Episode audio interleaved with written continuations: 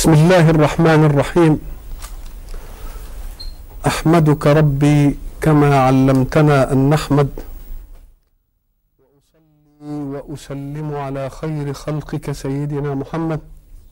وبعد. فقد انتهينا في اللقاء السابق عند قول الحق سبحانه أعوذ بالله من الشيطان الرجيم. فهزموهم بإذن الله. وقتل داود جالوت وآتاه الله الملك والحكمة وعلمه مما يشاء. ولولا دفع الله الناس بعضهم ببعض لفسدت الأرض. ولكن الله ذو فضل على العالمين.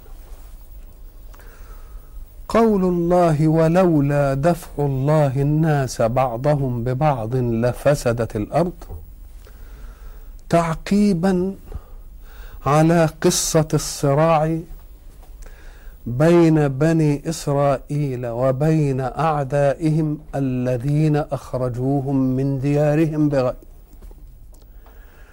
وقلنا في هذه القصة إنهم حين طلبوا من الله الإذن بالقتال بعث الله لهم ملكا ليقاتلوا تحت رايته وكانت علامة هذا الملك في الصدق عن الله أن يأتي الله بالتابوت ليكون علامة على أنه هو.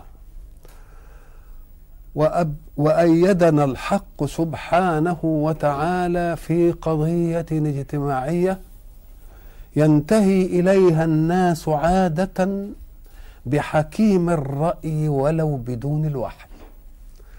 وهي أن الإنسان إذا ما أقبل على أمر يجب أن يعد له إعدادا بالأسباب البشرية. حتى إذا ما استوفى إعداده كل الأسباب لجأ إلى معونة الله.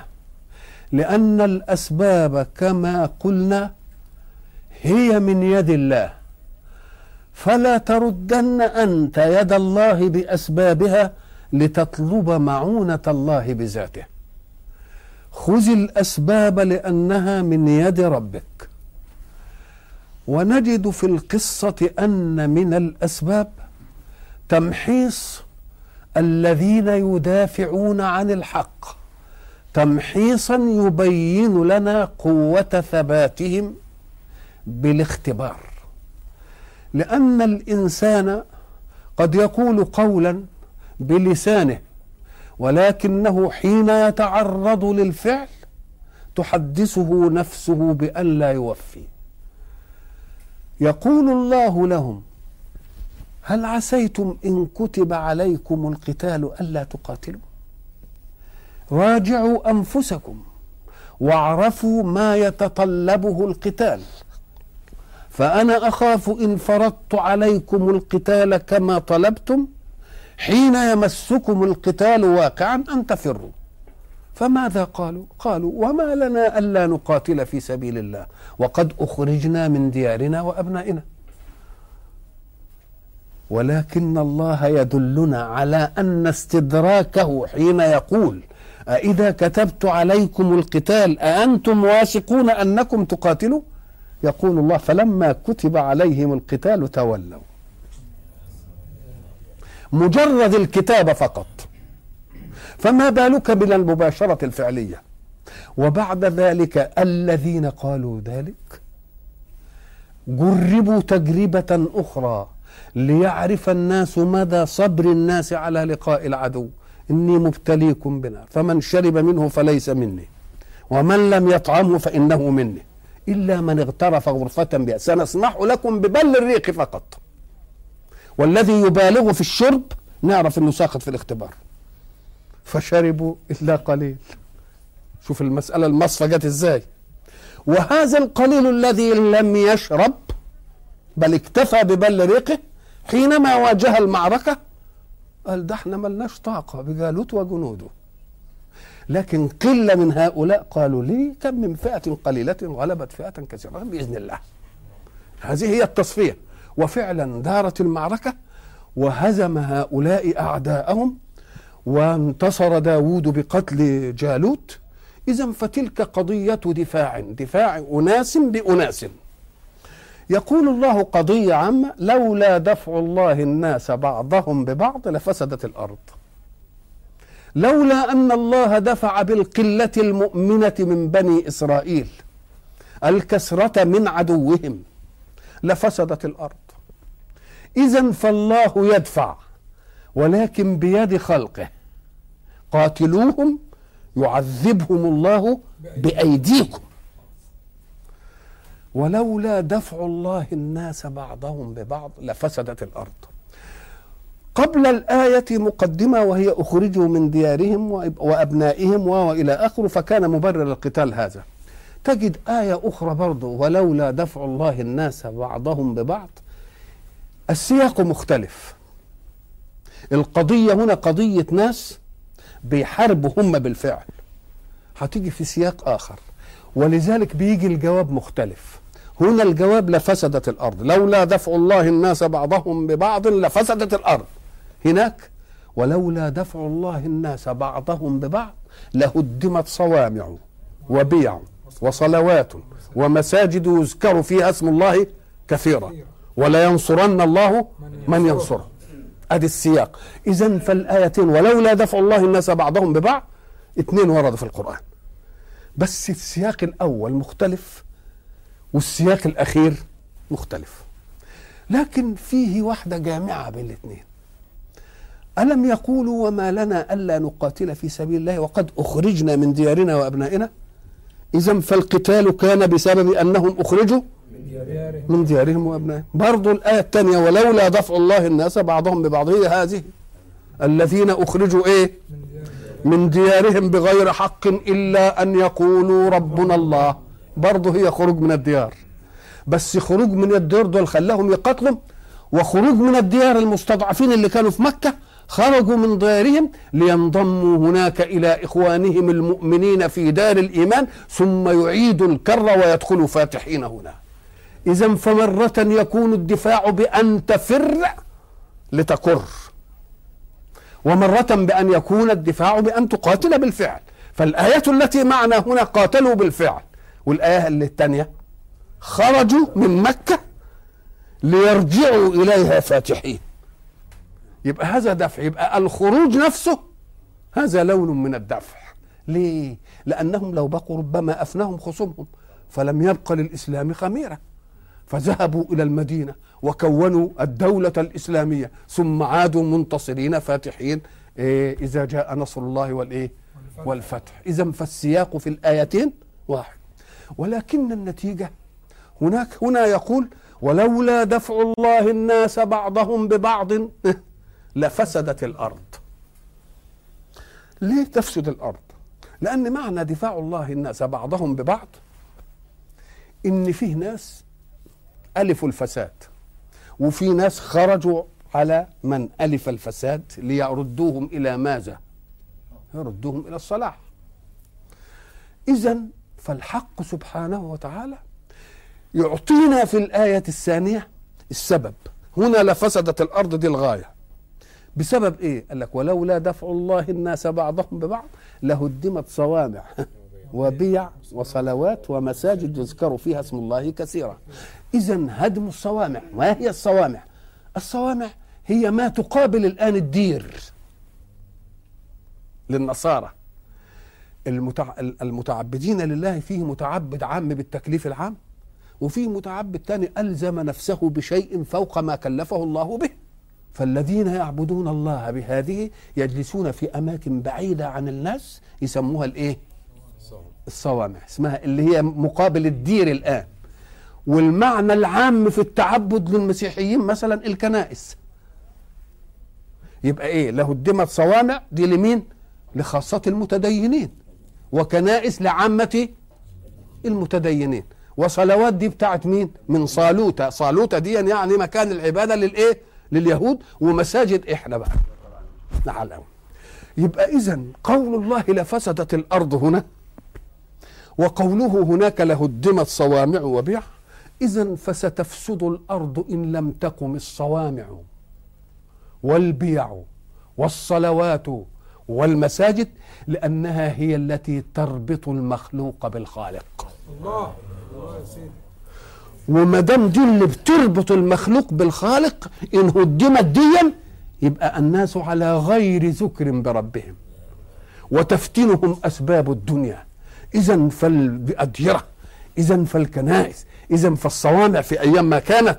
والمساجد هنا هي إيه حارسة القيم في الوجود لأنها تذكرك دائما بالعبودية وتمنع عنك الغرور لأنك أنت المساجد دي. ولذلك إحنا بقى أمة محمد هو جاب ديكها اسمها إيه؟ صوامع. والصومعة معروفة دي للمبنى مش كده؟ عال وكنائس برضه لل إنما إحنا جاب لنا الاسم بتاع إيه؟ مساجد من الإيه؟ من السجود اللي هو إيه؟ منتهى الخضوع إلى الرب. شوف اسمنا إحنا بقى. منتهى الخضوع لمين؟ للرب. فمنتهى الخضوع للرب دي لما تكون بتخضع له خمس مرات في اليوم إن كان عندك شيء من الغرور لازم يذوب. مش ممكن. تفضل متواضع بذل بذلة العبودية لله. وتبقى في كونه وعارف إن كونه ده كله فضل فضل منه عليك. يبقى ما يدخلكش شيء من من الغرور. فإذا لم يدخلك شيء من الغرور استقبلت أسباب الله في مطلوبات الله. أما أن تأخذ أنت أسباب الله في غير مطلوبات الله تبقى قحة دي. تاخد نعم ربنا ربنا أقدر إيدك على الحركة. تقوم تعصي ربنا بها وتضرب بها الواحد أقدر لسانك. تقوم تأذي به واحد بكلمة. لا اداك نعمة تقوم تستعملها في المعصية. يبقى اذا قول الله لفسدت الأرض. ليه؟ لأن قال لولا دفع الله الناس بعضهم لهدمت صوامع وبيع ودي بتعمل إيه؟ اللي بتبقي أصول القيم في التدين. أصول القيم في التدين غير كل التدين. ولذلك إحنا قلنا إن الحق سبحانه وتعالى جعل الأركان الخمسة دي أركان إيه؟ الإسلام. أركان الإسلام. اللي بني عليها الإسلام. يبقى لازم تدور على الإسلام وهي الخمسة دول. ما تقولش الإسلام هو الخمسة دول. ده الإسلام مبني على الخمسة دول مبني على الخمسة. يعني الإيه؟ الأعمدة أو الأسس التي بني عليها الإسلام. أنت لما تيجي بقى وتعمل الأعمدة وتعمل الأساس وتعمل ما, ما تجيش تسكن. لازم تبني بقى الحاجات التانية بقى. آه يبقى اذا الإسلام مبني على هذه الإيه؟ الأشياء. يبقى الحق سبحانه وتعالى يقول حافظوا على أماكن هذه القيم. لأن المساجد ده إحنا نتكلم بالعرف الإسلامي لأن المساجد هي متلقى فيوضات الحق النورانيه على خلقه. فاللي عايز فيض الخلق بنوره يروح الإيه؟ يروح المسجد لله. يبقى اذا عشان ما تفسدش الأرض يبقى لازم دي إيه توجد. فمرة جاء بالنتيجة ومرة جاء بالسبب.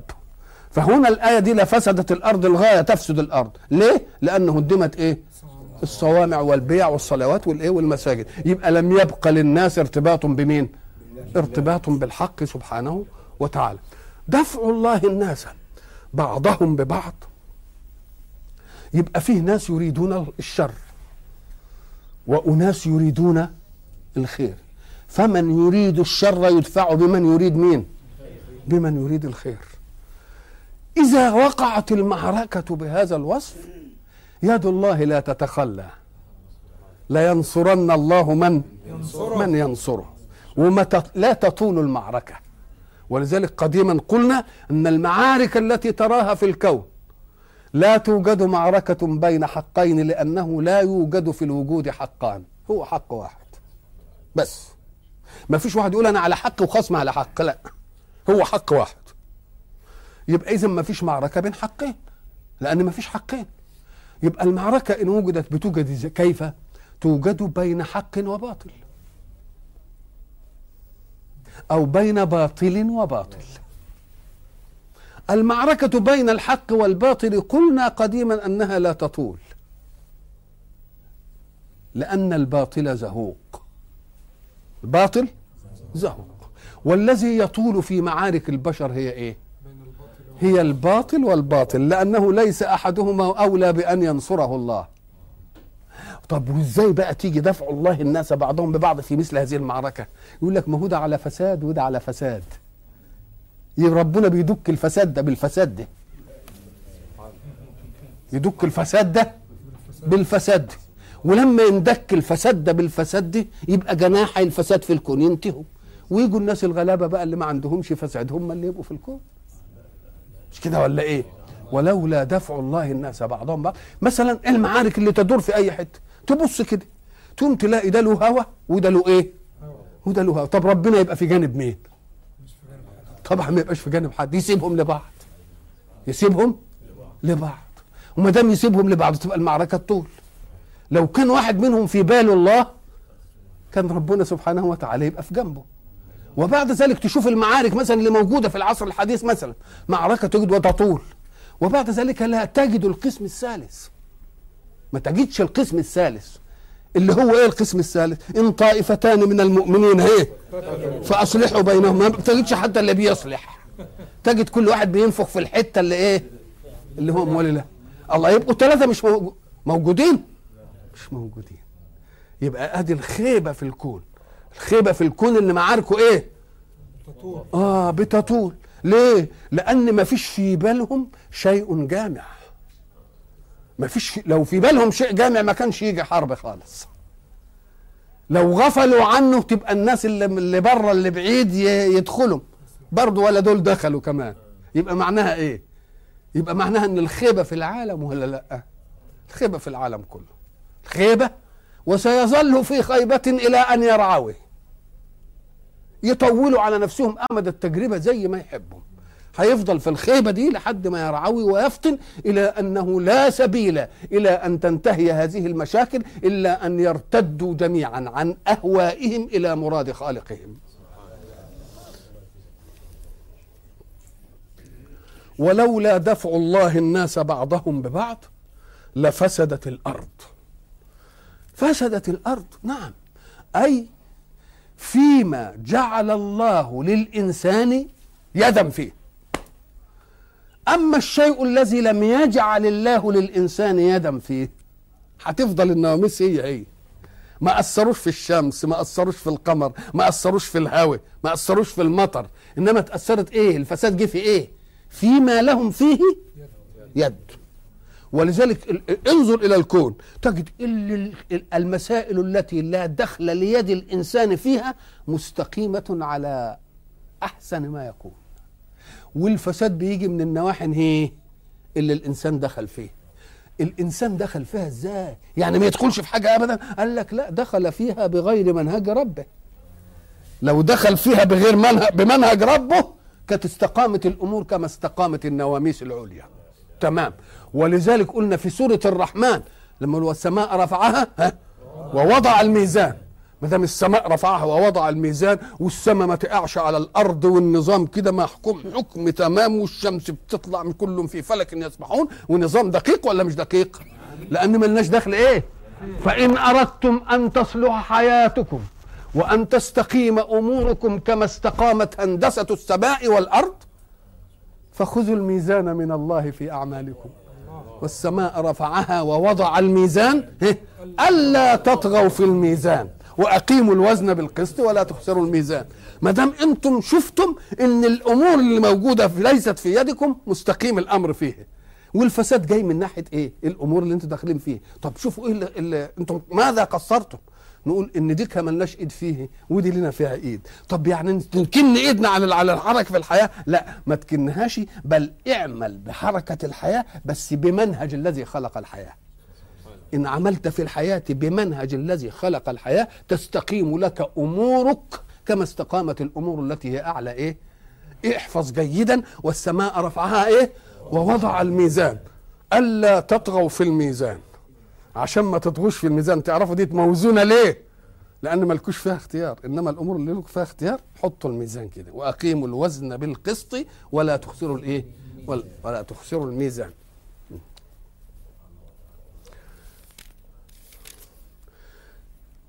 ما دام الله خلق للإنسان لون اختيار وبعدين اختار هؤلاء هذا المذهب وهؤلاء هذا المذهب كان ربنا سبحانه وتعالى يتركهم.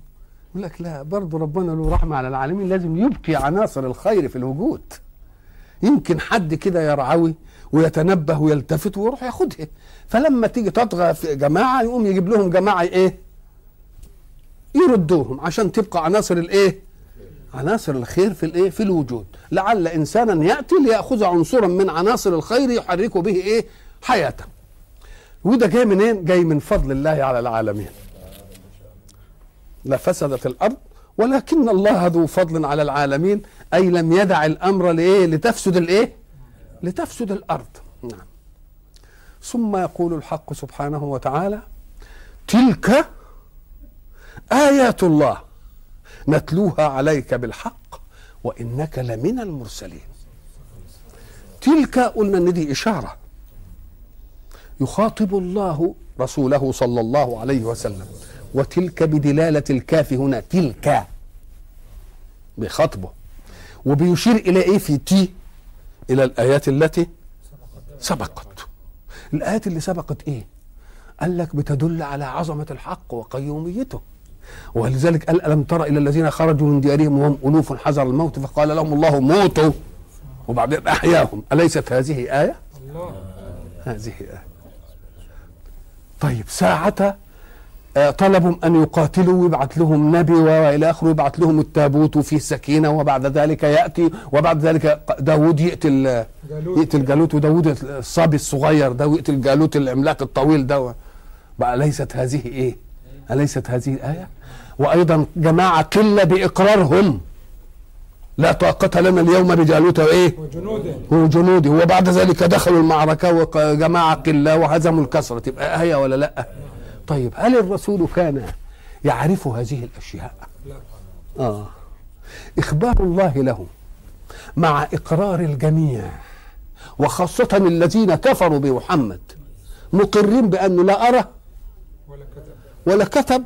ولا قعد إلى معلم ولا حد قال له حاجة. حتى الرحلة اللي راحها في التجارة كان وياهنا إيه ناس. لو كانوا عارفين إنه قاعد إلى واحد كده وودود له واداله شوية معلومات كانوا قالوا أوه ده كان جالس مع فلان وقعد يقول له شوية معلومات. ما حدش قال دي ابدا. ساعة ما قال امي ولا عندوش حاجة مصدق. ولذلك كان إخباره بما يعلمونه هم عندهم. وده عارفه مع إنهم يعرفوا إنه لا أرى ولا كتب ولا قعد لحد ولا حد كلمه. حتى أن واحدا تمحكوا فيه وقالوا آه، ما يعلمه بشر. قال لهم طيب الراجل اللي بيتردد عليه ده لسان الذي يلحدون إليه أعجمي. وهذا لسان عربي مبين. ما نفعتش. فربنا بيقول له أنت تلك آيات الله نتلوها عليك بالحق. اولا كلمة آيات الله يعني الأشياء العجيبة. طيب. ونتلوها معنى التلاوة جعل كلمة بعد كلمة بلا من ولي دي ولي ده يعني جه بعده بلا فاصل. نتلوها عليك. بالحق. كلمة الحق يعني الشيء الذي وقع موقعه. حيث لا يتغير عنه. ما يتضاربش ابدا لأنه أمر إيه؟ هب أن حادثة وقعت أمامك. ثم سئلت عنها ألف مرة في طيلة حياتك. لن يختلف الجواب عليها لأنك تحكي واقعا رأيته. لكن لو كانت الحكاية كذب تبقى المرة الثانية ما عرفتش أنت كذبت في الأولى قلت إيه. لأن ما فيش واقع بياخدك. ديك الواقع بياخدك. أو الحق كذلك. أولا لا يتغير ولا يتضارب ولا يتعارض. تلك آيات الله نتلوها عليك إيه؟ بالحق. وما دام إحنا اللي بنقولها لك هنقول لك بقى عليها حقيقة. وبعد ذلك لما هم بقى يعرفوا إنك أنت عرفت اللي عندهم ومدارينه في كتبهم وبيقروا لبعض يعرفوا إنك أنت من المرسلين. ولذلك في ما كنات القرآن ما كنات يعني ما كنت ما كنت ما كنت. وما كنت بجانب الغربي إذ قضينا إلى موسى. وما كنت لديهم إذ يلقون أقلامهم أيهم إيه يكفلون. وما, آه وما كنت بجانب الطور إذ نادينا. وما كنت تتلو من قبله من كده كل ما كنت في القرآن. دي دليل على أن الذي أخبرك هو الحق فعلمته من طريقه لأنهم يقرون بأنك لم تقرأ كتابا ولم تجلس إلى معلم. وهي موافقة لما مين؟ لما عندهم. فكان من الواجب إنهم يقولوا إيه ده أنت اللي علمك بدي إيه؟ المولى سبحانه وتعالى. وإنك لمن الايه وإنك لمن المرسلين. وبعد ذلك يجيء الحق ليشير إشارة أخرى بعد تلك. تلك آيات الله وبعدين يقول تلك الرسل. الرسل ده جمع رسول ولا لا؟ والرسول هو الإيه؟ المكلف برسالة والرسالة هي جملة من الكلام تحمل معنى إلى هدف. مش كده؟ اولا ما دام رسل جماعة كان يقول هؤلاء الرسل. إنما جاب تلك الإشارة إلى الإيه؟ مفرد. ومفرد خد صيغة التأنيث. صيغة إيه؟ قال لك ليدلك على أن الرسل مهما اختلفوا فهم شيء واحد في المنهج. شيء واحد. لو قلنا هؤلاء يمكن ده يبقى بشيء وده بشيء. تلك. تلك إيه؟ يبقى تي إشارة إلى مين؟ إلى جماعة الرسل. مش كده؟ واللام هنا لم يبقى إيه؟ للبعد يقول لك إيه؟ تلك يعني حاجة بعيدة قوي. لما تكون بتشاور لحاجة قريبة تقول ذا ذا. عايز تجيب خطاب تقول ذاك. مش كده؟ عايز تشير إلى أنثى تقول تي. آه عايز تجيب الخطاب تيكا مثلا. عايز تبعد المنزلة تقول تلك. جبت لام الإيه؟ تبقى في منزلة إيه؟ منزلة عالية. منزلة عالية. عرفنا السبب في أنه يأتي بالإشارة إيه؟ ما قالش اولئك جاب تي طب وجابها ليه قال لك لأن كل جمع ياخد صفة التأنيث. كل جمع ياخد صفة إيه؟ ليه؟ أم قال لك لأن التأنيث فرع التذكير وعايز علامة والفرع يبقى فيه الأصل وزيادة. الفرع يبقى فيه الأصل وزيادة. آه. تلك الرسل تلك الرسل إشارة لإيه؟ طب بيشير إلى إيه؟ الرسل هو الرسل الذي الذين يعلمهم محمد عليه الصلاة والسلام أو الرسل الذين تقدموا في هذا السياق القرآني. طب السياق السياق القرآني اللي تقدم ده تكلم عن موسى تكلم عن مين؟ تكلم عن عيسى اللي هم من أولي العزم. فبيشير إلى هذه إلى الرسل دول. ولا إلى ما يعلمهم النبي صلى الله عليه وسلم.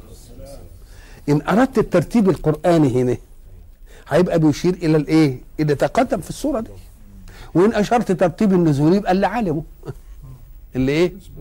وال وال وال والمناسبة أن هناك وإنك لمن المرسلين. لما كانت وإنك لمن المرسلين تفيد بعضيته صلى الله عليه وسلم لكلية عامة هي الرسل قال إياكم أن تظنوا أنهم ما دام قد اتفقوا في أنهم مرسلون أو أنهم رسل الله أنهم متساوون في المنزلة؟ بل كل واحد يأخذ يأخذ منزلته العامة في الفضيلة والخاصة في التفضيل. عامة في إيه؟ فضيلة. كلهم رسل. وبعدين يدي لهم منازل خاصة في الإيه؟ في التفضيل. فلما كان قول الله وإنك لمن المرسلين جعلته من ضمن مين؟ المرسلين. المرسلين. يبقى قال ما تاخدش القضية قضية إيه؟ عامة. وتيجي بقى في ال في ال في القضية وتقول إنهم كلهم إيه؟ زي بعض. لا إن فيه ربنا فضل بعضهم على إيه؟ على بعض. التفضيل ده هو التفضيل؟ التفضيل إنك أنت تأتي للغير وتديله مزية. لما تديله مزية عمن سواه نقول لك طب ما دي تبقى محاباة. بتحابيه. أم قال لك لا خد خليك دقيق. التفضيل إيثار الغير بمزية بدافع الحكمة. ودي كإيثار الغير بمزية بدافع الهوى والشهوة. ناس متساويين وعندنا منصب كبير عايزين نجيب له فقلنا ده ينفع ده ينفع ده ينفع ده ينفع إنما ده إيه؟ ينفع ينفعه إن نظرنا بواقع الحكمة نكون نظرنا فيه نظرة نقول دي فيه أشياء ما هيش في مش في الثاني إنما إن كان لأنه قريب ولا لأنه صهر ولا لأنه يبقى ده بدافع الإيه؟ الهوى بالهوى والشهوة. يبقى ما الفرق بين المحاباة والتفضيل؟ التفضيل بتؤثر وتدي مزية إنما لحكمة والتاني بتؤثر وتدي مزية بس لإيه؟ لهوى. لهوى. مثلا هب أنك تركب سفينة. جيب اشتريت لانش وراكبه أنت وابنك الصغير واللي بيسوق اللانش بيسوقه. ابنك كالعادة بده يسوق الإيه؟ حط إيده كده وقعد يسوق اللانش وبعدين جت شوية أمواج أو هواء أو إلى آخره. تقوم أنت واخد الواد كده وروح إيه حطه. الواد يعيط. هو اللي عايز يسوق. تقوم أنت أثرت مين؟ صرت السواق. الإيثار ده إيه محاباة؟ لا كنت حبيبي كنت حبيبني إنما أنا بأثيره لحكمة لأنه هو الأعلم بهذه المسألة والولد يمكن يودينا في اعظم آه. يبقى اذا إذا نظرت إلى حيثية الإيثار وحيثية التمييز لحكمة يبقى هو ده اسمه التفضيل. المحاباة تبقى إيه؟ الهوى هو الحاكم والإيه؟ والشهوة. الحق سبحانه وتعالى كل أعماله حكمة. ليه؟ لأنه أصل ملوش هوى ولا شهوة لأن كلنا جميعا بالنسبة إليه واحد. إذا هو لما يدي مزية أو يدي خير أو يدي فضيلة يبقى القصد فيها إلى مين؟ إلى الحكمة. حينما قال إنك لمن المرسلين جاء بالآيات تلك الرسل فضلنا ها، بعضهم على بعض. أي بعض مفضل وأي بعض مفضل عليه. إدانا نماذج للتفضيل. قال لك منهم من كلم الله. طيب. وده ساعة ما تسمع منهم من كلم الله بيجي في الذهن مباشرة من؟ موسى عليه السلام. وإلا فالله كلم الملائكة. مش كده؟ طيب منهم من كلم الله وبعدين ورفع بعضهم درجات وبعدين وقال وآتينا عيسى ابن مريم البينات. الأول شخص. مش كده؟ شخص بالوصف الغالب. كلم الله فعرف إنه إيه؟ إنه موسى. والتاني شخص بالعالمية. اتينا عيسى ابن مريم. وفي الوسط كده جاب ورفع بعضهم فوق بعض إيه؟ درجات. قال الخطاب في الآيات لمن؟ لمحمد صلى الله عليه وسلم. اذا ففيه كلام عن الغير لمين لمخاطب هو محمد. فلما ما جابش محمد دي خالص لأن هو بيخاطب مين؟ بيخاطب سيدنا محمد. قال له منهم من كلم الله فهم إنه إيه؟ ورفع بعضهم إيه؟ درجات. وأتينا عيسى ابن مريم. وقفنا عند ورفع بعضهم درجات. ساعة يأتي التشخص بالاسم أو بالوصف الغالب يبقى حدد المراد ولا لا؟ حدد المراد بالنصية. إنما ساعة ما يجيب بالوصف وترك لفطنة السامع أن يرد الوصف إلى صاحبه كأنه مفهوم ان ما ينطبقش على حد إلا ده هو. كأنه لا ينطبق إلا على مين؟ إلا على ده. وأيضا فإنها جاية في الوسط. ما جابش المشخصات على جانب واللي غير مشخص على جانب ده جابه فين؟ في الوسط وهو تاريخيا مش في الوسط. ده هو جه بعدهم على طول. إنما لما تشوف المنهج تقوم تجد المنهج الوسط بتاعه. اليهودية أسرفت في المادية بلا روحانية والمسيحية أسرفت في الروحانية بلا مادية والعالم يحتاج مادية محروسة بروحية. فجاء محمد صلى الله عليه وسلم فكأنه صلى الله عليه وسلم قب الميزان في قضية الوجود. قب الميزان في قضية الإيه؟ في الوجود. وإذا ما أردنا أن نعرف مناطات التفضيل بتتفضل ليه؟ لأن مجاله قد إيه؟ فيه واحد بيرسل إلى قرية. مش كده؟ زي سيدنا لوط مثلا. يصحب الأيكة حتة واسعة شوية. يصحب إلى أم الله. وفي واحد عمر محدود الرسالة. مش كده؟ الله. وفي واحد قال له روح لا انت للإنس. وللجن. وللجن ولكل من يوجد من الإنس والجن إلى أن تقوم الساعة. فإذا كان التفضيل هو مجال العمل يبقى بالعقل كده يبقى هو مين؟ يبقى هو عليه الصلاة والإيه؟ عليه الصلاة والسلام. ثم أيضا المعجزات التي أتى الله بها لرسله ليثبتوا للناس صدق بلاغهم عن ربهم. كل المعجزات جاءت معجزات كونية. معنى معجزات كونية معجزات مادية. مادية يعني إيه؟ حسية. اللي شافها آمن بها اللي شاف العصا وهي بتضرب البحر وانفلق أدي معجزة مادية. بتشاف ولا لأ؟ واللي شاف عيسى عليه السلام بيبرئ الأكمه والأبرص شافها مادية. إنما ألها وجود الآن غير الخبر؟